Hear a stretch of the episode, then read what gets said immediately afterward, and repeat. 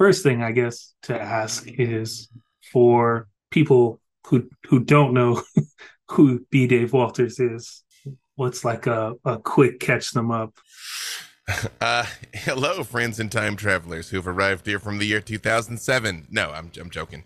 Uh, hey, B Dave Walters. I was the DM of the first uh, D&D stream on television, which was Invitation to Party on G4 for the cast of Stranger Things on uh, Netflix Geeked.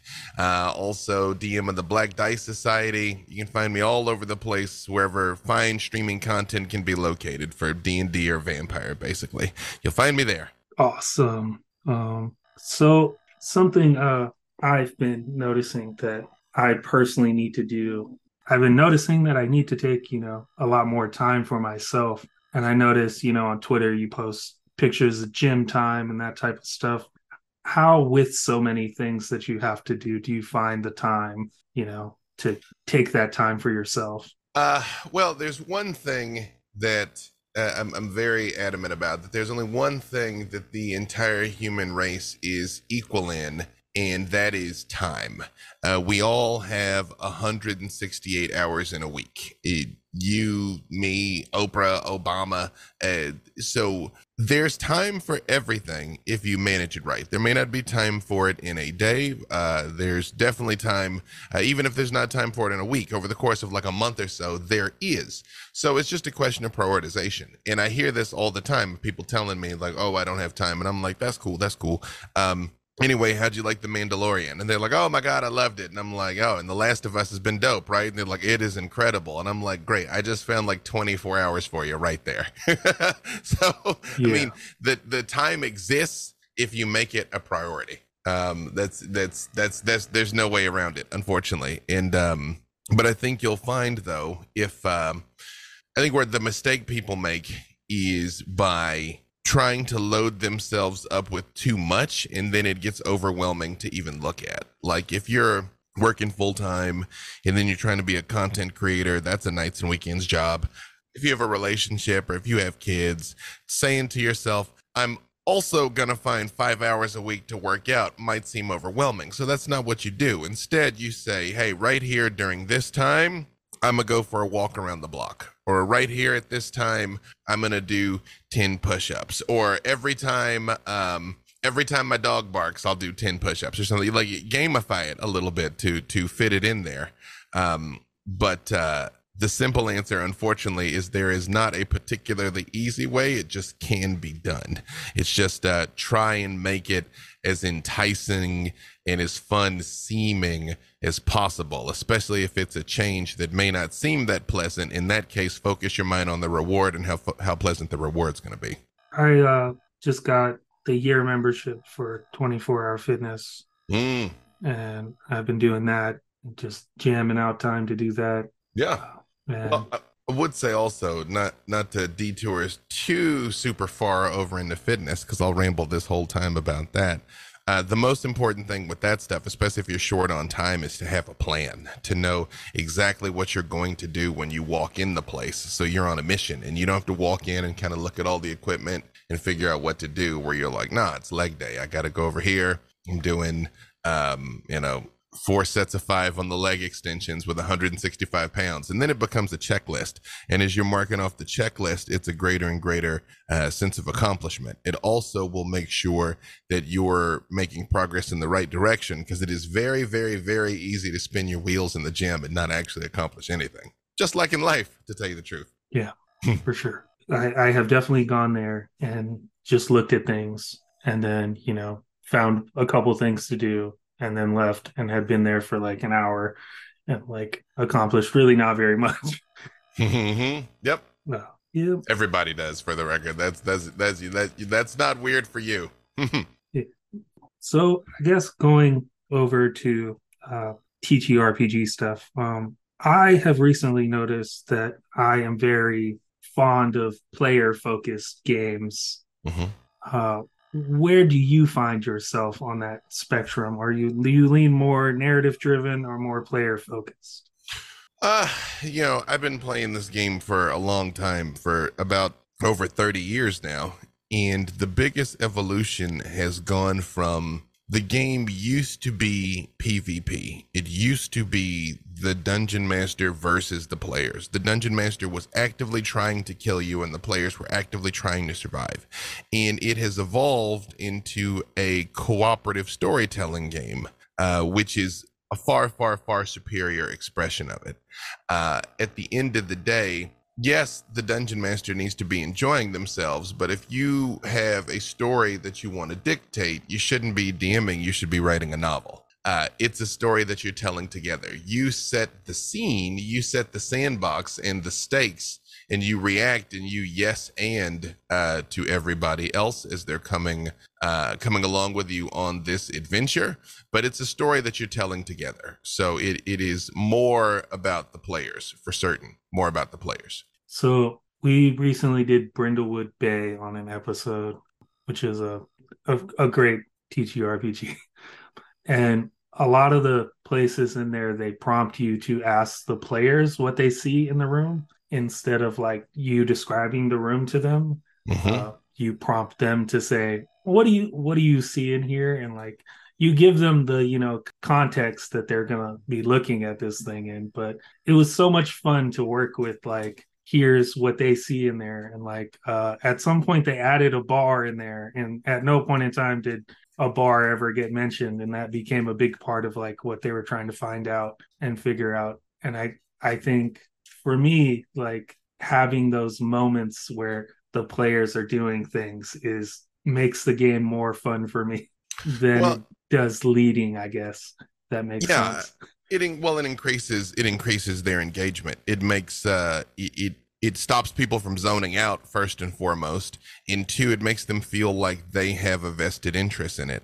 Um, i will do that all the time. Uh, you just say things like you open the door and inside it's terrible. You tell me what it looks like. Or when they crit you tell me what it looks like. Or when they miss like if they roll a one that takes some of the sting off but you uh, you you tell me what it looks like. I probably say those words more than anything else over the course of uh, running a session because again that's when you get into it being a, a tapestry that you're weaving together another thing for me is uh, the theater of the mind is a is a thing i always do i mm-hmm. never never do the maps and grids thing mm-hmm. uh, it does something to my brain i guess mm-hmm. uh, like it puts everything there and then i i feel like trapped in that box how i guess would you uh make that better what would you do to help that problem Oh, I don't know that it's a problem. You know, uh, um, uh, minis and, and tiles and terrain are, are not my jam either. Um, I know some people that just love it. Uh, for me, that is, is similarly to what you were just saying. That is a different expression of the game. It is a valid expression of the game, but it is a different expression of the game. Because if I'm describing the creepy pirate ship and I'm doing a, a, good job of that, what everybody in the table is going to see is going to be slightly different, but they're going to see their creepy pirate ship when you take the time to build it and have it there, it's like, no, it's that creepy pirate ship. It's that and that alone. Um, which is fine because sometimes you can create something cooler than a person would have imagined. There's also people that have uh, aphantasia. They have no inner eye, so it is difficult for them to imagine things. And so having the uh, tactile elements helps a lot. You still can have surprising elements of things like that. Like I just did a a uh, stream not too long ago with Dwarven Forge, which is some good friends of mine, and they make really just top flight terrain.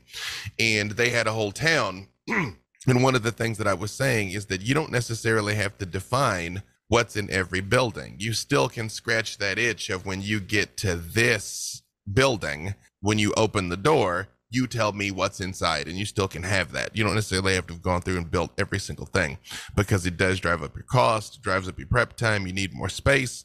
But if that's something that you enjoy, that's cool. You know, if you enjoy measuring out five feet of movement and, um, uh, you know, flanking and, and, and all of that other business, then uh, minis in terrain are probably the thing for you.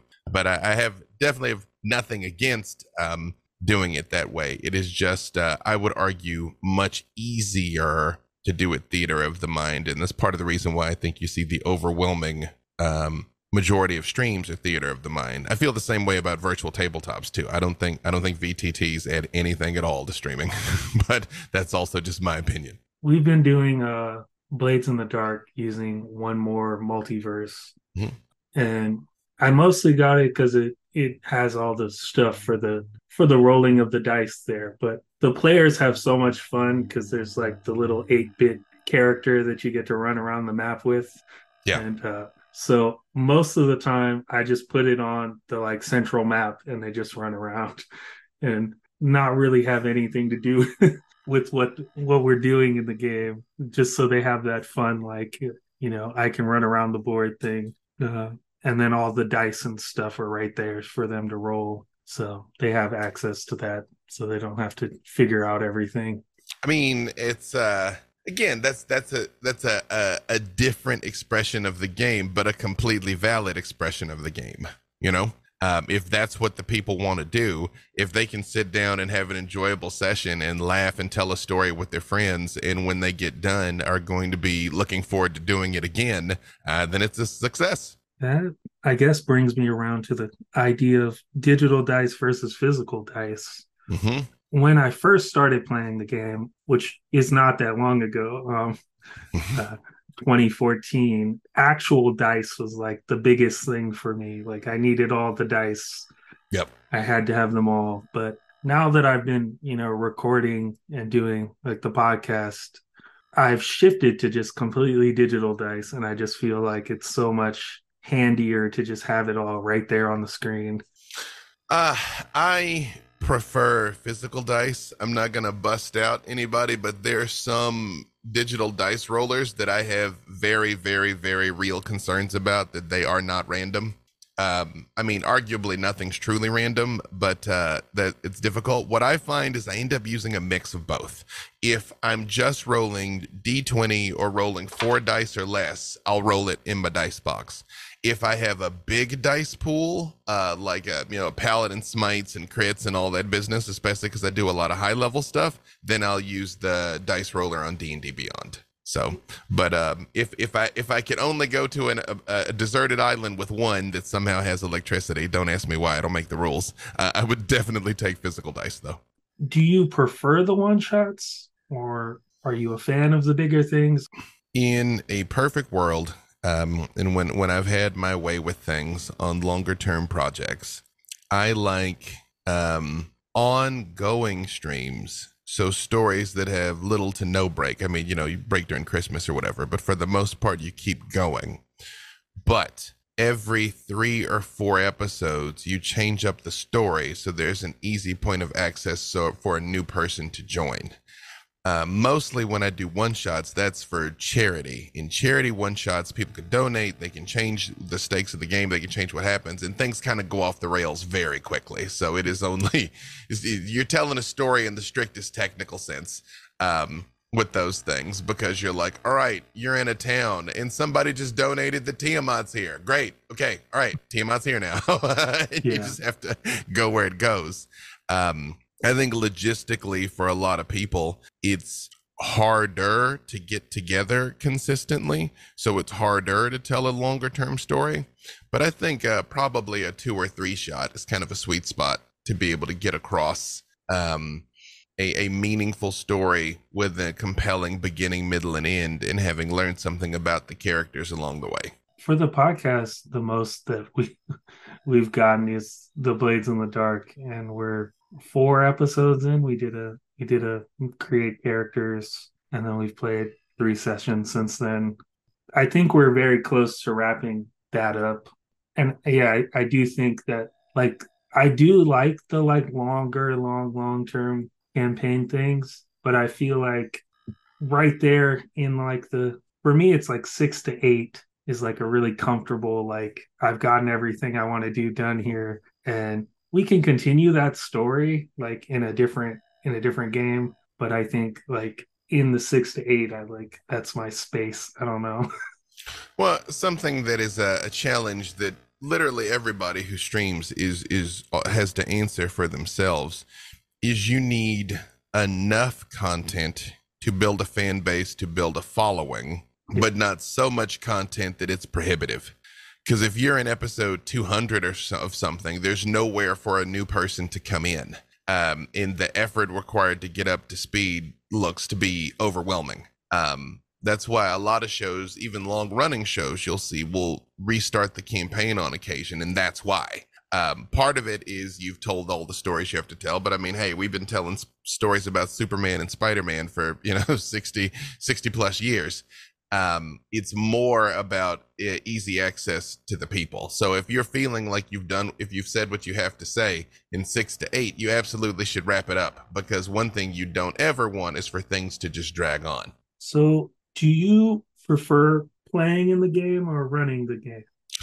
You know, people every time they ask me this, I used to say um, that I I, I like them equally because I too enjoy both. But I realized something: when given the option to play or run the game, I choose to run the game one hundred percent of the time. I have never opted to play when I could run a game, so uh, I guess I like running them at least a little more because a lot of times, even when I'm playing, I'm still trying to. Uh, figure out what the storyteller is doing, trying to figure out how to how to help them to make sure that we're all rowing in the same direction type thing. So even when I'm playing, I'm still thinking like a storyteller. That was something uh, me and Steph, the other person who's constant on on the podcast, were talking about when we we both ran a one shot, the same one shot, but we both ran it differently, and uh, so we we did a behind the scenes type of thing where we talked about the differences between running it and that was something steph was telling me was like it felt like i was there helping push the narrative in the direction the whole time. And that it was it was cool to have someone like in your corner. For me running the game is is is the thing i enjoy doing. I like making weird quirky characters and playing them but i i i like running the game more I'm gonna I'm gonna be heading to D and D in a castle this weekend, and uh, last time I ran three sessions in a row, and I ran the same story all three times, but it was vastly different. Where they went, what they did, how it ended. It's just the inciting incident was the same, and then it, they couldn't have arrived in more unique spaces. So it's um it is always interesting seeing how somebody else is gonna their take on something is gonna go. what is your favorite character that you've ever played Uh, you know, I realize um, fairly early on, and I, I point this out to people your first few characters are you. Like your first character is probably your idealized self, but your your first few, if you go back and you look at them, there's a certain through line in who they are and what they're like because that's you. So I started early trying to make characters um, the opposite of what I've done before. Like the first one I played on a major stream was a Chateau on We're Alive Frontier, who was um, the the he was the leader of an unruly band of misfits uh, that didn't really listen to to their detriment, to everyone's detriment. Uh, and he was kind of this intense, stressed out guy. So then when I got to play Baron Victor Temple on Vampire the Masquerade, uh, LA by Night, originally he wasn't even going to be a Baron. I, I intended him to be having a lot, a good time. I asked myself, what kind of vampire would actually really enjoy being a vampire? And I was like a nightclub promoter. And that's where that came from. But then he ended up becoming the leader of an unruly band of misfits that didn't listen to their detriment. So then Freely came along, which was my character, my D and D character that I played for years. He just got married and retired recently. Uh, who was my lucky boy? Who again was just going to be this happy-go-lucky character, but he still ended up a charisma character and a face a lot of the times. Although I very much leaned very hard into his eight intelligence and just kind of made him just nothing but a sweet bean. So um, I realized those were all aspects of myself that were manifesting. It was those three that helped me see it. And that was what kind of freed me up to do like completely different things. But I think if I had to pick one, uh, it would be Victor because I I loved Vampire the Masquerade so much during my formative years in, in high school and college and getting to add something to that continuity. That was the first character I have that uh, people got tattoos of, which is wild to me. so that's pretty I guess- cool yeah, that's uh yeah, that that that would be if I had if I was forced to pick one, it'd be the Baron. Although Freely was the first character ever got in a video game, I'm still gonna stick with Victor. My favorite character is my second character also. mm-hmm. uh, is Rutherford. Um, they were a gnome wizard. Uh, we played 3.5 and I took all of the spells that like added to your strength or your speed or, and I punched things. and, Muscle wizard. Yeah. And uh recently um the person who ran the game uh told me they're writing a uh like novel version of of what's happened in the future of this game and uh nice my character is has completed his goal uh which was to beat the god of strength and become the god of strength. Nice. Uh, so rutherford is a god of strength and i just always thought oh that's so awesome. And, uh, and i think for me that character said i'm free to like do whatever now. Whereas like initially I felt like, oh, I got to figure out the rules and figure out what's going on and how to play the game. And then once I had the game down, I was like, can I switch my character? And they said yes. And yeah, that that was just like, what does something with the rules that's fun and enjoyable that I would like? Uh, yeah. You know, that's also something that I think um, a lot of uh, storytellers should do, especially with new characters. But even if they're, or even if, or new players rather, but even if they're not new players, um, new campaigns, if somebody has a character that they created and they're finding out that it doesn't quite fit or wasn't quite what they expected and they don't like it, uh, let them change the character. It's fine. You know, like you can try and work some reason into the narrative why the warlock is suddenly a ranger. Um, yeah, let people have that because again, the most important thing is everybody having a good time. I guess shifting shifting gears a little bit. What do you think the next big thing for the TTRPG hobby is? Uh, you know, I had a uh if you'd asked me this before the OGL kerfluffle, I would have had a very different answer. Um, I think it is, you know, I, I I debate this with a lot of people because there's there's some people in this space, very intelligent, accomplished people that, that have some data to back up what they're saying, that believe all of the people who are going to watch streaming are currently watching streaming. Like the the the acquisition audience has already been reached. I don't think that at all. I mean, the the vast majority. You, you look, what's the biggest show in the space? Critical Role. Millions of people have watched Critical Role, but the majority of people have never heard of that show ever. The numbers Critical Role does would get the worst, would get any network television show canceled. 100% of things pull more numbers than that. So I think more and more people are just going to find out about it. Um, and that rising tide lifts all boats. I mean, I'm glad to see so much great new content coming out that can go out in uh, reach more people especially as d&d becomes more and more mainstream. Uh, they kind of shot themselves in a foot recently and, and killed a lot of that momentum but i don't think they stopped it completely especially if the movie's any good. If the movie's any good at some point stranger things will come back. If stranger things talks about d&d anymore at all that'll help. In just more and more people will make their way into the pastime. And uh, that's good for everybody. That's what i think's gonna happen. I, i'm pretty much the same on that. Are there any people you look forward to seeing more of in like the newer creator people that you're seeing? Um I mean, I uh I'm fortunate in the sense that I get to pretty much work with whoever I want to work with. I mean, within reason. Uh, I try to pay attention to who is on the way up uh, who's already there, but also who just needs their opportunity, who just needs to to a shot to get in front of people and have a chance to shine. So I won't bust anybody out uh, in particular, but uh, I'm always I'm always working to to to help some people get to the next level. Sometimes I do it very publicly. Sometimes I just do it quietly behind the scenes. Okay.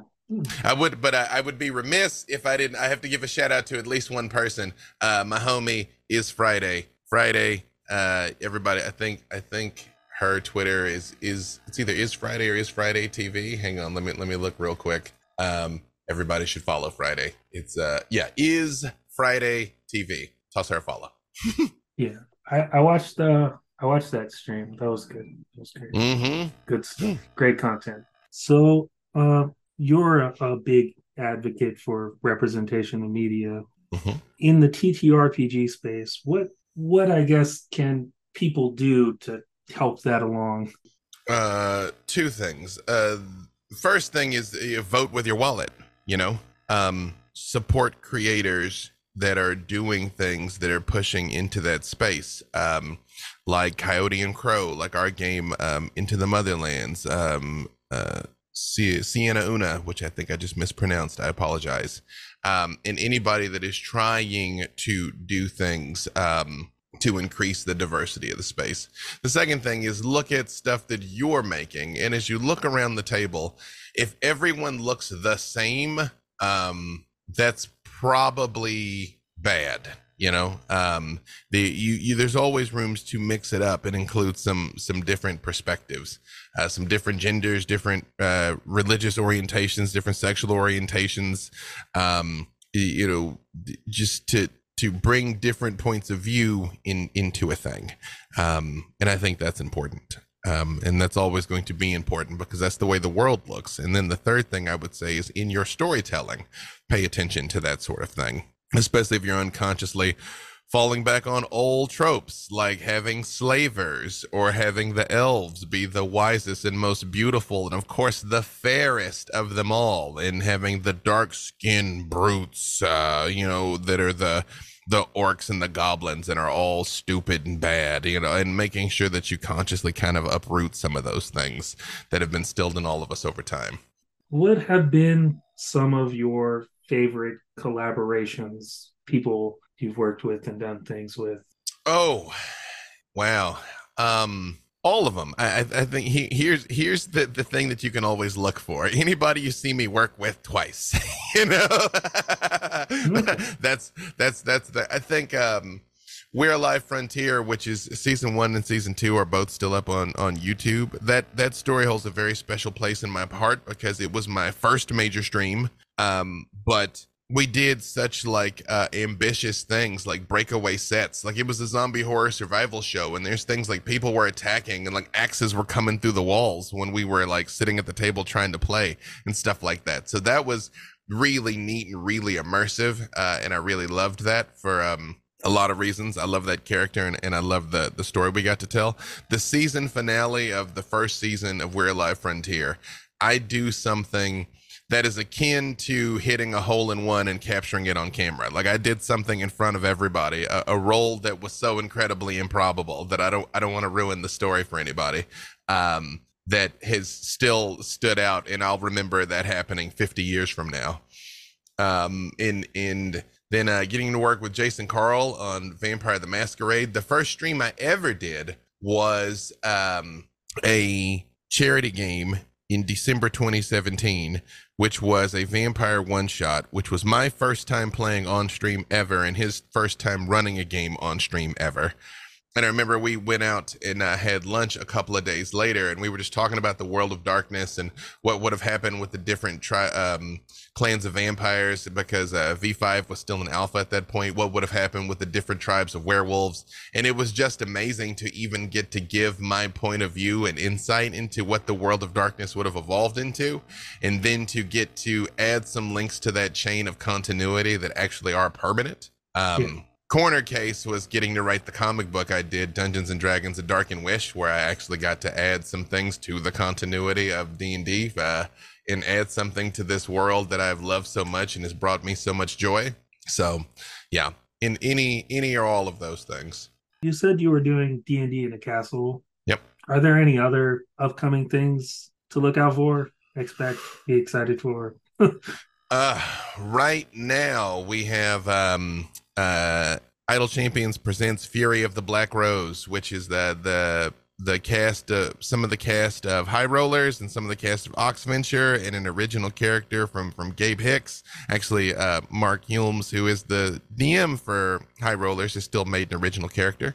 Um, we're only two episodes into that, so there's still plenty of time to catch up on the Idle Champions or uh, twitch.tv forward slash CNE games, rather. And you also can vote weekly to influence the outcome of that. So votes are going on now. Um, there's that. Um, more live events this year. I can't say anything just yet. I can't give away too much. Uh, and uh, more, yeah, more. Yeah, I mean, just NDAs are flashing in front of my mind. I'm like NDA, NDA, NDA. More live events and more streams, though. More, more, more, more, more. I struggle a whole lot with pacing when I'm running the game. what tips do you have regarding pacing? Um, you know, when I um when I come together to uh to to write a story. I'm very very clear on how i want the story to start. I'll usually write out the intro. I have an idea where it needs to be roughly by the half and an idea of where i want it to finish but i never um I never planned the second half of the adventure because both the dice and players will surprise and betray you. And I want to have room for it to go the way that it wants to go. All things being equal, you should cut a scene off a little bit early rather than have it go too long. Like if you have a scene where there's one more thing that they would say, that's when you should stop it. If you get to the point that you're like, yeah, yeah, yeah, well, you've gone too far. you know, yeah. um, same thing with the the the monsters uh you know they can they can have a cool monologue. The characters can have kind of a cool um uh retort to that and then it's time to roll initiative. I will also say i think a lot of times um people lose track of the fact that um talking is a free action. You know have have anything that is intelligent and have language have it interact with them, have it interact with them all through combat. Have your monsters talk trash, especially if your players fail something, if they fail an attack or the monster makes the save or something like that, have the p- monsters talk a lot of trash to them. That drives up the stakes so quickly. You will get so much hatred in your player's heart for like a wight or something just by doing that small thing. Um, all of those things that kind of increase engagement all along the way help the game feel like it's going faster.